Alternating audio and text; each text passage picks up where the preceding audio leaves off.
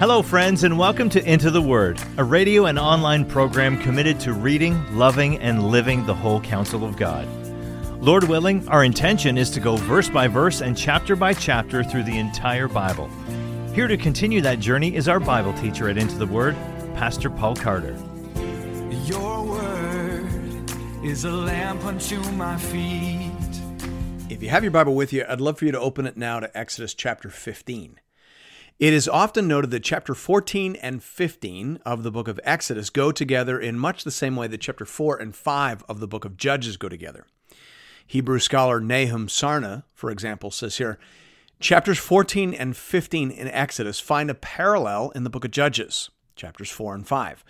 There, too, a historic prose account is followed by a triumphal ode extolling the victory. Both compositions are here counterparts of an Egyptian literary genre dating from the days of the New Kingdom that features two accounts of the same event, the one prose, the other poetry. Closed quote. We often forget that the Israelites had lived inside Egyptian culture for 400 years. So, of course, they were influenced by Egyptian norms and traditions. We'd be shocked if they weren't. And so we see this preference for overlapping parallels, for saying the same thing in two different ways. We saw that back in the first two chapters of the book of Genesis. There we saw the same story told twice from two different magnifications. Here we're seeing the same story told twice in two different literary genres. This type of overlapping parallelism creates a sort of depth and richness to the biblical text, for which I think we ought to be very grateful. Thanks be to God. Hear now the word of the Lord beginning at verse 1. Then Moses and the people of Israel sang this song to the Lord, saying, I will sing to the Lord, for he has triumphed gloriously. The horse and his rider he has thrown into the sea. The Lord is my strength and my song, and he has become my salvation. This is my God, and I will praise him, my Father's God and I will exalt him. The Lord is a man of war. The Lord is his name. Here we see that the appropriate response to God's saving work is to praise him. Faith is about receiving and responding. Faith doesn't contribute to the work of redemption, but it does respond appropriately. And worship is a big part of what that looks like. Saved people worship, saved people sing, saved people rejoice in the work of the Lord. Now, it's interesting to note how Moses characterizes that work. He speaks of it in remarkably militaristic terms. He says that God has triumphed gloriously. The Lord is a man of war. We mustn't ever allow our modern peacetime sentiments to obscure this aspect of God's essential character. The Lord is a man of war. We see that in both the Old and New Testaments. The Apostle Paul uses militaristic terms to describe the saving work of Christ. He says in Colossians 2 13 to 15, And you who were dead in your trespasses and the uncircumcision of your flesh, God made alive together with him, having forgiven us all our trespasses by canceling the record of debt that stood against us with its legal demands. This he set aside, nailing it to the cross. Listen, he disarmed the rulers and authorities and put them to open shame by triumphing over them in him. Closed quote. It's that sort of language which inspired the Christus Victor model of the atonement. Now, of course, the New Testament uses a variety of terms and metaphors to describe the work of Christ on the cross. But this idea of Christ defeating our enemy and triumphing over the devil is a necessary part of what it means to speak and think biblically about redemption and, by extension, about God. The Lord is a man of war, Old Testament and New. Thanks be to God. The song continues in verse 4 Pharaoh's chariots and his host he cast into the sea and his chosen officers were sunk in the Red Sea. The floods covered them. They went down into the depths like a stone. Your right hand, O Lord, glorious in power, your right hand, O Lord, shatters the enemy. Now let's just pause here and learn a little bit more about Hebrew poetry.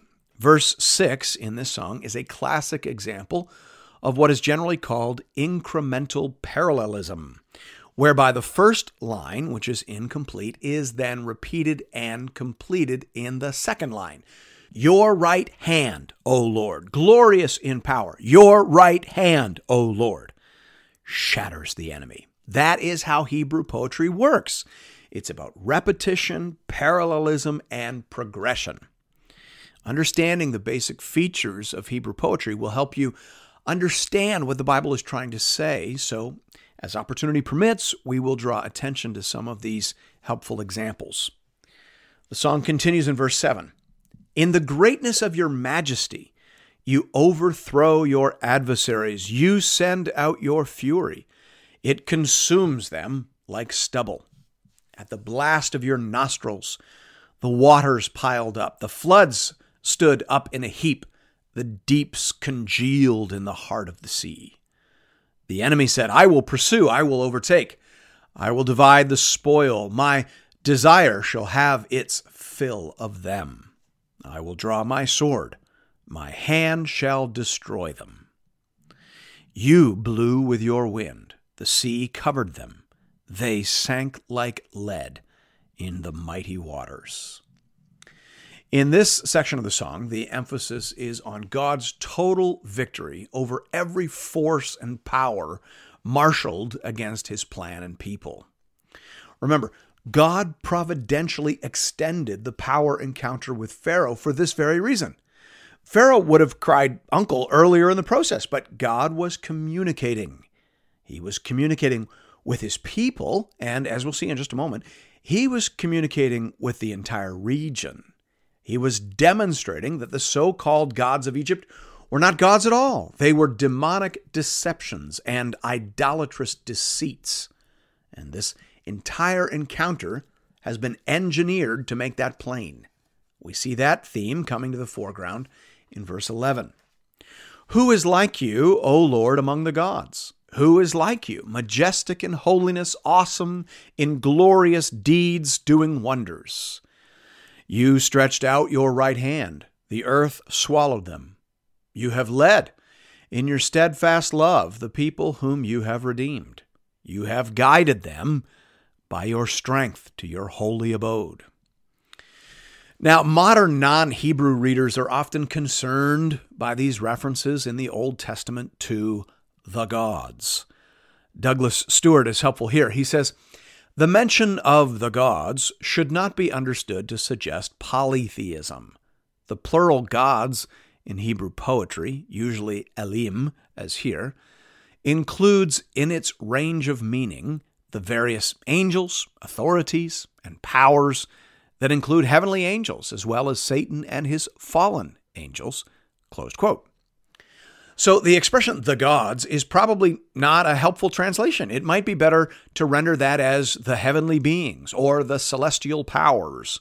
It's no different than the Apostle Paul's rulers, authorities, and cosmic powers of this present darkness in Ephesians chapter 6.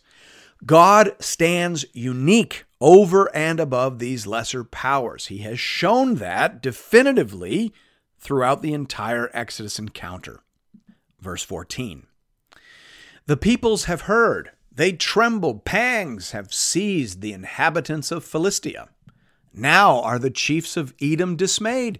Trembling seizes the leaders of Moab. All the inhabitants of Canaan have melted away. Terror and dread fall upon them because of the greatness of your arm. They are as still as a stone till your people, O Lord, pass by, till the people pass by whom you have purchased. Here in this section, the sense is actually forward looking. The Hebrew perfect tense can be rendered the way it is here in the ESV, but it can also be used to speak of future events. Scholars will often talk about the prophetic perfect. Events in the future can be spoken of in the perfect tense because they are guaranteed by God. They will happen. They will surely happen. Therefore, it is appropriate to speak of them already in a past tense, as it were. So here. The people will hear. That's the idea. They will tremble, surely, because of what God has done. And of course, that's exactly what happens. When the people of Israel arrive in Canaan, the inhabitants of Jericho have indeed heard, and fear has gripped them, as reported to the spies by Rahab. So, this is prophesied here in song, but it is sure to happen because it's all part of God's perfect plan. Verse 17 You will bring them in and plant them on your own mountain, the place, O Lord, which you have made for your abode, the sanctuary, O Lord, which your hands have established. The Lord will reign forever and ever. Salvation in the Bible is always from and to. God saved the people from Egypt in order to bring them to his holy sanctuary. Though, as we'll see in a minute, there is always a great journey and a difficult desert in the time between. But the fact that the Lord has accomplished the from part of the equation gives us a sure and certain expectation of the to. Thanks be to God. Verse 19. For when the horses of Pharaoh with his chariots and his horsemen went into the sea, the Lord brought back the waters of the sea upon them. But the people of Israel walked on dry ground in the midst of the sea. Then Miriam the prophetess, the sister of Aaron, took a tambourine in her hand, and all the women went out after her with tambourines and dancing. And Miriam sang to them, Sing to the Lord, for he has triumphed gloriously. The horse and his rider he has thrown into the sea. Verses 19 to 21 represent a sort of summation and repetition. The work of redemption that gave rise to the song is recalled. And then it is said that Miriam the prophetess took a tambourine and led the women in singing the song. Now, to be clear, the Song of Miriam is not a different song, it's the same song. Verse 21 simply quotes the first line of the Song of Moses which was the way that songs were titled for most of ancient history. In fact, in most hymn books still today, there's an index at the end of the book that arranges the hymns either by their name or by their first line. So this is just Miriam singing the song of Moses. Now, as for the fact that she's called here a prophetess, we should probably mention that there are many female prophets or prophetesses mentioned in the Bible. At least nine, by my reckoning, if we assume two daughters of Philip. But of course, there could be more. Numbers 12 makes it clear that Miriam is not a prophet in the same way that Moses is a prophet. So there are degrees, and of course, there are offices. That all has to be considered when making application here, but it cannot be denied, and it should not be denied, that there are female prophets in the Bible. Old Testament and New. The story takes an interesting turn in verse 22. Then Moses made Israel set out from the Red Sea, and they went into the wilderness of Shur. They went three days in the wilderness and found no water. When they came to Marah, they could not drink the water of Marah because it was bitter. Therefore it was named Marah. And the people grumbled against Moses, saying, What shall we drink?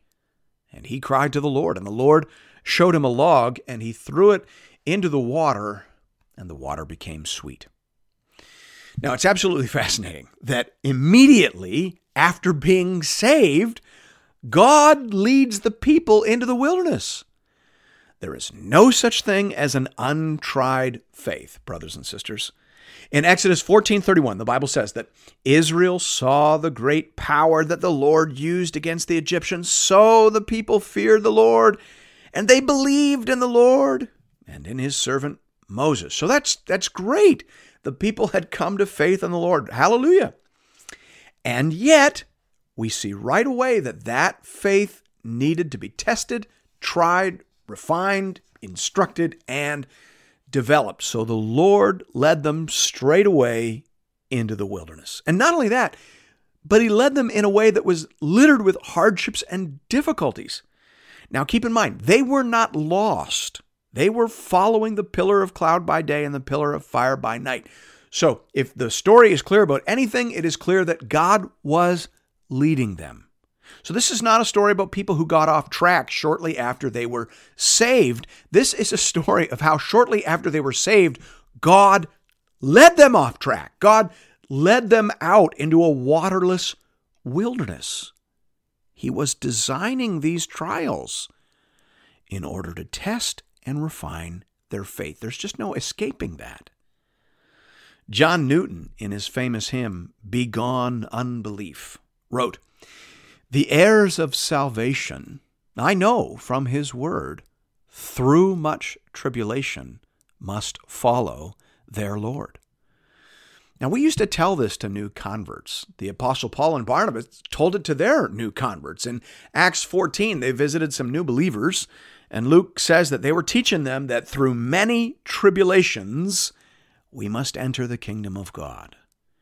We need to bring that back. We need to start telling that to people in their preparation for baptism. In, in their lead up to the waters of baptism, we need to let them know that on the other side, pretty much the moment they get out of the tank, there is going to be a wilderness. There is going to be a waterless track. There are going to be hard times because through many tribulations we enter the kingdom of God.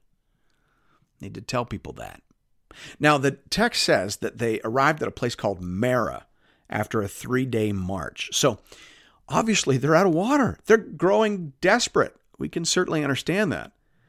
And so, like all thirsty travelers would do, they see some water and immediately begin to drink it. But it is bitter and spoiled by mineral deposits, and the people are very upset. But in verse 25, the Bible says that God showed Moses a log or a tree that, when cast into the waters, made the waters sweet. R. Alan Cole says helpfully here. The verb showed is the root from which the word Torah, instruction, is derived. This in itself shows how much richer the Hebrew concept Torah was than the English concept of law. Here, knowledge of a way to blessing and salvation is called a Torah, closed quote. That's a very helpful insight. We often think that law just means Torah, Torah means law. We think those words are perfectly equivalent, but they're not. And and so sometimes when we think of the Old Testament, we think of it as a law book, but it's it's not. It is a guidebook. It is instruction. It is a way to blessing. Remember, God ordained this entire experience. He wants to show, he wants to show the people of Israel that if they look to him, if they trust him, he knows how to sweeten bitter waters. That's a very important lesson and a critical component of a growing faith. Thanks be to God. The story concludes in verses 25 to 27. There the Lord made for them a statute and a rule. There he tested them, saying, If you will diligently listen to the voice of the Lord your God, and do that which is right in his eyes, and give ear to his commandments, and keep all his statutes, I will put none of the diseases on you that I put on the Egyptians, for I am the Lord your healer. Then they came to Elim, where there were twelve springs of water and seventy palm trees, and they encamped there by the water. The Lord tested them and showed them an important principle.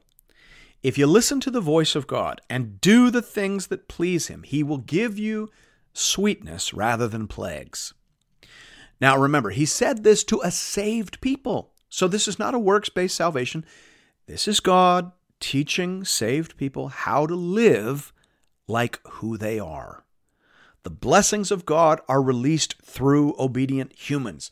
That is a principle we will meet again and again and again in the Bible until we see that principle fulfilled gloriously and climactically in the person and work of Christ. Much more on that later.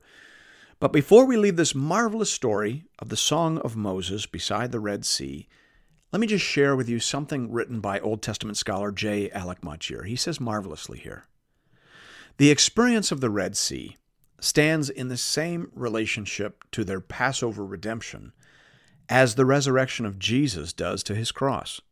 The cross is the finished work of salvation. The resurrection is that act of God which confirms the reality of the finished work and gives us the assurance that our sins have indeed been forgiven and our eternity made secure. So the Israelites saw the Egyptians dead and knew for certain that they themselves were saved and that the past was past. Closed quote. I'm not sure that it can be said any better than that, or that it needs to be. Thanks be to God.